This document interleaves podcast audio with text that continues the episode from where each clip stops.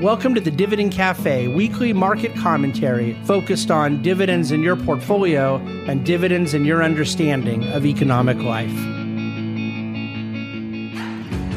Hello, and welcome to today's COVID and Markets missive brought to you by the Dividend Cafe of the Bahnsen Group. This is David Bahnsen. I'm the Chief Investment Officer, and uh, I guess it's uh, Wednesday feels weird these holiday the monday holiday weeks throw things off a bit but we um through it's you know we're halfway through the week because it's only a four day week and two days in a row the market up 550-ish points about 1100 points now in two days. So uh, big market rally. Um, we're going to walk through health data. We're going to walk through all our normal categories of things. But let me just quickly address the market move higher today. Look there isn't a particular headline. There wasn't a particular announcement. Um, the very best interpretation um, when the market has this kind of positive movement is that first of all we know of the technical factors that undergird all of it. We know the liquidity story, we know the low interest rate story, we know the TINA story. All of those things I think are legitimate and are the macro backdrop to why markets are doing so well. In the very particular daily catalyst to events, I think the most logical explanation is just a broadening optimism about the economic reopening. Uh, we saw today, just as I was getting ready to go to print here today, uh, that even Los Angeles County is now opening up for in store, in restaurant dining, uh, in store shopping up to, I think it was 50% capacity, may have been 25%, but it was something, and, and worship services at churches. And LA County has widely been, you know, they've been saying, oh, they're not opening until August or whatever. And here we are in May. And, and all that is changing. And so my point being that there is just a, a, a broadening optimism about reopening and the markets are capturing that to the best that they can. Um, on the health data side, that is obviously going to be very integral to how markets continue to absorb the um, the reopening and the potential for economic recovery. We did see new lows in case growth yesterday, Tuesday, at 1.2%, and an absolute case growth, uh, a little over 18,000. But I'm trying to be um, tempered about that because I do suspect that there's going to be some reporting abnormalities or maybe even just lags because of the holiday weekend. I've seen so many funky things coming out of weekends um, in early week data in the time period that I've been tracking all this analytically that uh, holiday weekend having a sort of exacerbation of abnormality would not surprise me. So let's wait till the end of the week to kind of get a feel for where normalized rolling averages uh, may be kind of free of more distortive, potentially distortive reporting. Now, that said, the numbers look very good. Expectations are that new cases, case growth, and even reported mortalities um, are uh, really lower than had been expected. There was a lot of expectation things would be picking up um, possibly tomorrow versus yesterday. Uh, they will, uh, just in light of the reporting lags that I'm I'm worried about. I don't know, um, but even with that, the numbers are reflecting a declining trend, and and that's highly likely to stay that way, even if the numbers move up a bit from here. And that and that improved trend line is mostly evident. It's evident in every category. It's mostly evident. It's most uh, stand outish in mortalities, which is where you'd want it to be. Um, and so, what I mean by that is, even as cases are declining, uh, they are not necessarily declining as quickly as a lot of us would like, but those cases are, seem to be staying in a very mild category and not, and you're seeing a decline in the severe and critical category and then and then that is connected to the fact that the the mortality number is declining quite rapidly. So very good trajectory in in the curve, and um, and we'll we'll keep you posted as we go through the rest of the week. Um, speaking of that serious critical cases, we right now have um, one million one hundred forty five thousand active cases in the United States. The total serious or critical cases are 17,158. That's below 1.5%. That's the first time we've been below that number. And I would suggest that with a complete and total sympathy and thoughts and prayers for the 17,158 people that out of a country of 33, excuse me, 330 million people, that 17,158 in a currently serious or critical case, um, you know, is a much more encouraging data point than many had feared we'd be at right now. The total recovered number continues to skyrocket, and I've been frustrated by a lack of clarity. I've done everything I can to better understand what it takes to get coronavirus positive cases categorized as recovered. Um, because there is not really clarity as to how that number shows in the official tracking data. And because of my own empirical observation, just from the now up to a couple dozen people that I've known or know of that have had COVID, uh, the recovery sometimes have taken place in three days, sometimes in seven days, but hundred percent of the people I've known with COVID have recovered, and I and I'm just curious what that process is.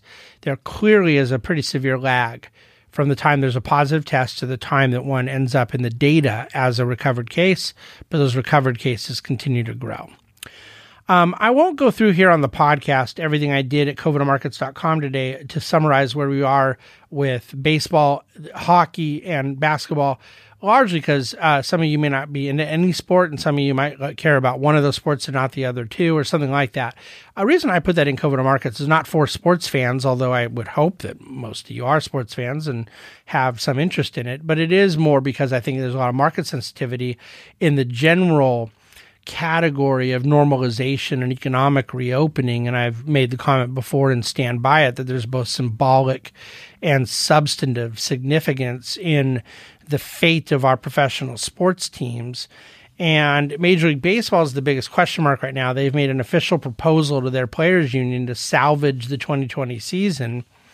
And you have to remember, Major League Baseball is the only one that has not played a game yet. Okay, so there's a there's pretty significant amount of compensation that would be owed to players that right now is not owed. They did a little token thing back in March, but uh, these guys haven't gotten paid. Where, as I'm going to talk about in a second with uh, NHL and NBA, both those seasons were really, really close to being done. They were just games away from wrapping up the regular season and going into playoffs when COVID broke out and they had to uh, suspend their seasons. Um, as it pertains to Major League Baseball, they have probably the most powerful players' union of the three major sports we're talking about. Uh, the major proposal that MLB has put forward calls for shortening the season to 82 games, half of their normal games.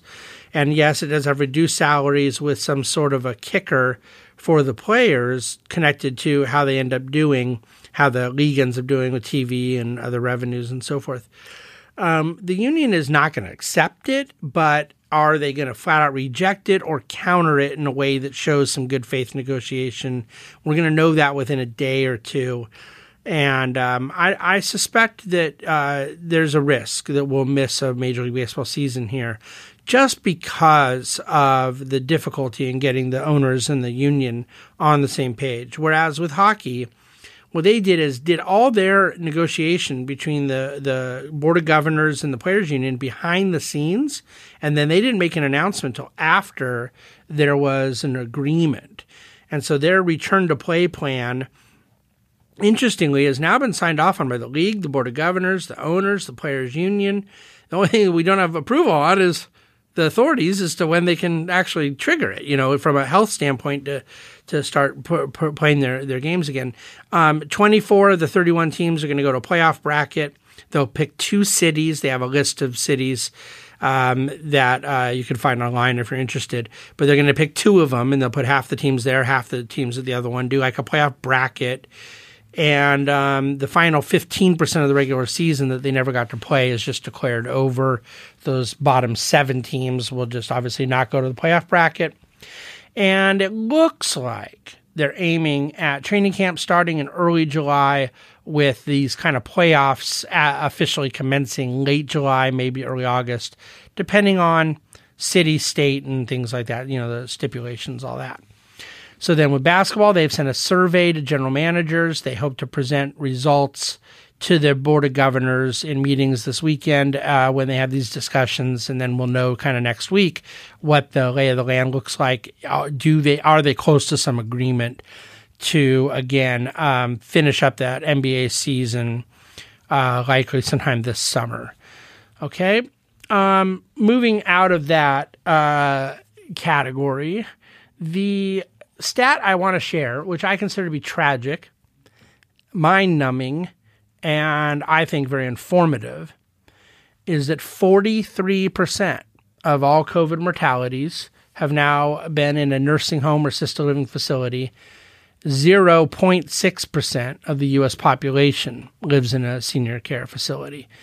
Um, and then we have put a chart at covidmarkets.com as to what that percentage is state by state of mortalities that have taken place in nursing care. Really uh, uh, tragic and telling number um, that, that maybe feeds some of the policy response in the future and provides additional data point for your digestion moving into markets. Look, yesterday was interesting. The S&P 500 broke through its 200-day moving average but didn't hold it.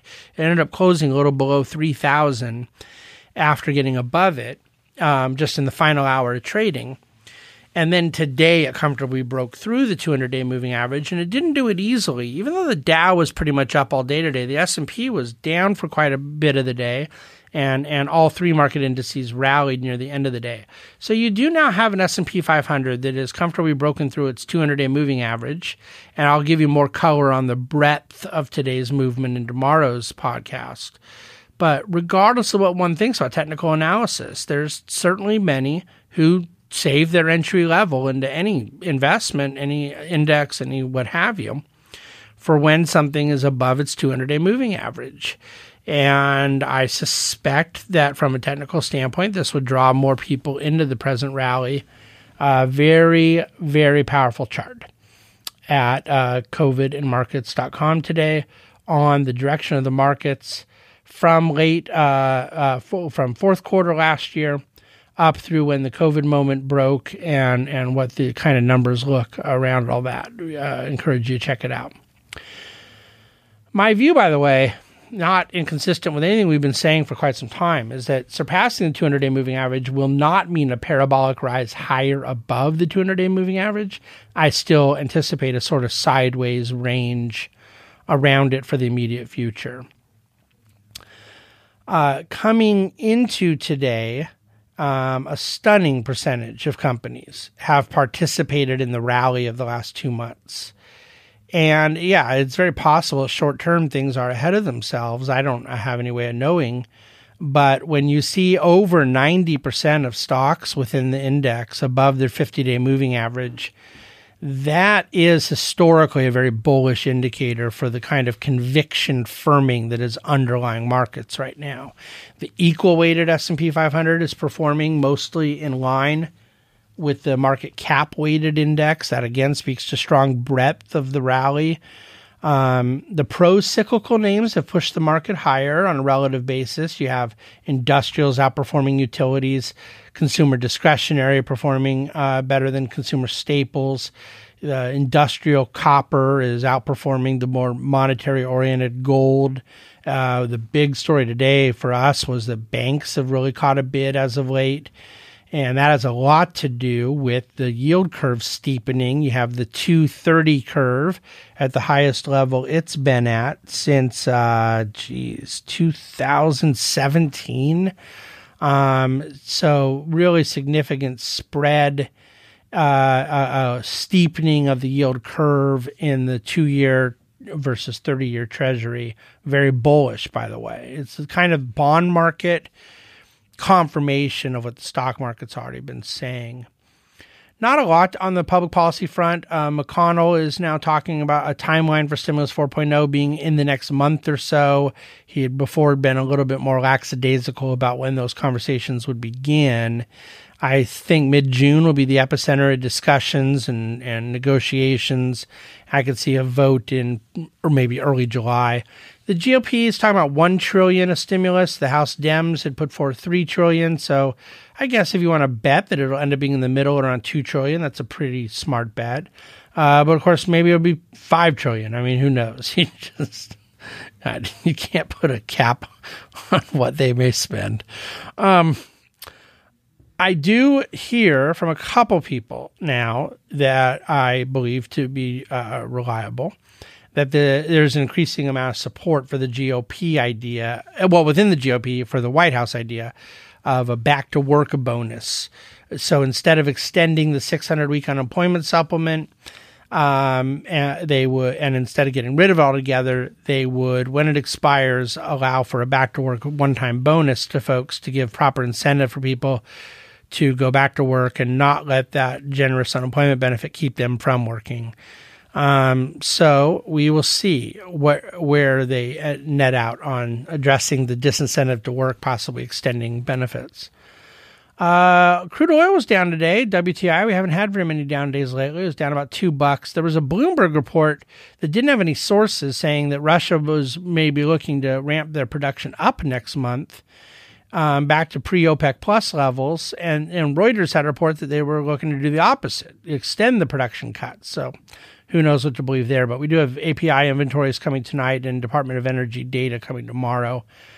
Um, continued uh, data around our housing situation 1% increase for new home sales month over month in April. Pretty remarkable. I mean, you were in the middle of a lockdown and you ended up getting more home sales in April than you had in March. Um, the mortgage apps for new purchase, I think we talked about this yesterday a little, but again, suggesting some of those sales increases are not an anomaly. Um, everything I'm reading is more or less suggesting that the the healthy volume of activity in housing is primarily around lower priced homes in suburban environments.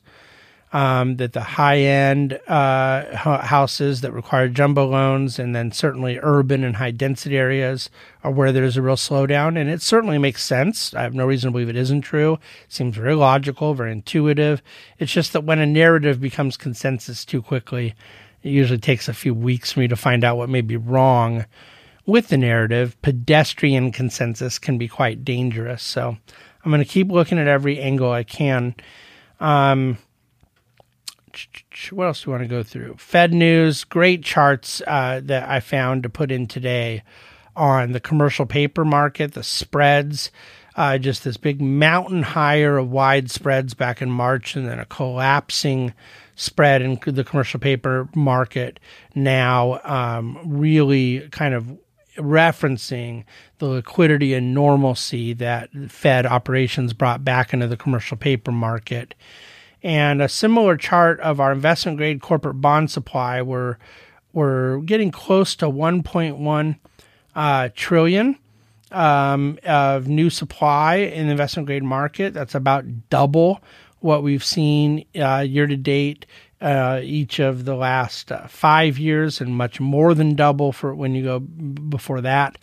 So, no question that there's been uh, effective policy response to getting more liquidity in the corporate bond market. Um, the CoStar Group estimated that 7.4 billion of retail rent remains unpaid, and that's 45% of what was owed. This is, uh, you know, shopping malls, uh, shopping centers, things like that, retail rents. I guess again, I, I've done this quite a bit throughout the COVID experience, but I've always sometimes when you hear a bad data point, I've wondered about the inverse of it. Like, does that mean 55% paid their rent? That seems kind of high to me, but that's, I guess, a byproduct of whether or not you're a half full or half empty kind of person. Um, I do think the data speaks to a question in the CMBS marketplace, particularly more with single um, asset, single borrower CMBS than conduit CMBS. But it also speaks to the state and local sales tax collection. And I think all these things are things the Fed's looking at that will potentially affect what they end up doing to support some of these more esoteric parts of the marketplace. Uh, really need to monitor Europe and France and Germany taking the lead on the idea of jointly issued debt from the European Commission, uh, particularly now a proposal out for a 750 billion euro recovery fund, which I think translates to just in between 850 and 900 million uh, billion U.S. dollars. Um, there's a big meeting June 18th. There's plenty of time for some of the European countries, uh, the mucky mucks and Austria, Holland, Denmark, or Sweden are the countries that have expressed concern. Any one of them could mess this up. Um, or you know, I, when I say mess it up, it doesn't mean I think it'd be a great idea. I'm not taking an opinion on it. I more mean mess it up from the vantage point of the French and Germans, who very much want it to happen. Uh, a quasi mutualization of European debt, profound implications for currency, bonds, global market liquidity. And the reason why I'm not addressing it in a whole lot of detail right now is that there are still three weeks to go, and I want to just thoroughly unpack it before I do. And then finally, you may have heard bankruptcies were up substantially in April. And it is true. Chapter 11 filings were up 26% last month from April of the prior year. But I actually just want to be clear that I don't think that has anything to do with the COVID moment. It's very unlikely that companies were able to go through a Chapter 11 bankruptcy filing that quick. But also, Chapter 7 filings were down 35% from a year ago. And I'm not sure why a reorganization bankruptcy would have elevated dramatically that quickly, but a liquidation bankruptcy would not. It just suggests to me that there's some noise in the data. And and yeah, I do expect there to be higher bankruptcy filings out of this awful period, but I um I, I don't think we're we're seeing that yet. Okay. All right, I got to leave it there. I, I do understand equities feel to be at the higher end of their anticipated trading range. I'm agnostic, completely agnostic on short term moves. We're focused on multi quarter, multi year positioning. Um, we're encouraged by the health data, and we're encouraged by any investor making good behavioral decisions. And right now, the best behavioral decision is to uh, not allow anticipated things in three days or three weeks to drive your portfolio decisions but play for a longer term outcome based on longer term goals and let the shorter term things affect what we're doing as we continue every day to monitor COVID and markets. The Bahnsen Group is a group of investment professionals registered with Hightower Securities LLC, member FINRA and SIPC, and with Hightower Advisors LLC, a registered investment advisor with the SEC. Securities are offered through Hightower Securities LLC. Advisory services are offered through Hightower Advisors LLC. This is not an offer to buy or sell securities. No investment process is free risk. There is no guarantee that the investment process or investment opportunities referenced herein will be profitable. Past performance is not indicative of current or future performance and is not a guarantee. The investment opportunities referenced herein may not be suitable for all investors. All data and information referenced herein are from sources believed to be reliable any opinions, news, research, analyses, prices, or other information contained in this research is provided as general market commentary and does not constitute investment advice. The Bahnsen Group and Hightower shall not in any way be liable for claims and make no expressed or implied representations or warranties as to the accuracy or completeness of the data and other information, or for statements or errors contained in or omissions from the obtained data and information referenced herein. The data and information are provided as of the date referenced. Such data and information are subject to change without notice.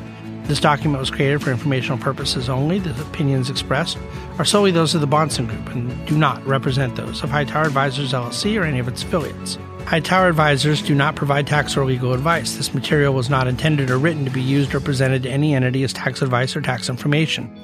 Tax laws vary based on the client's individual circumstances and can change at any time without notice. Clients are urged to consult their tax or legal advisor for any related questions.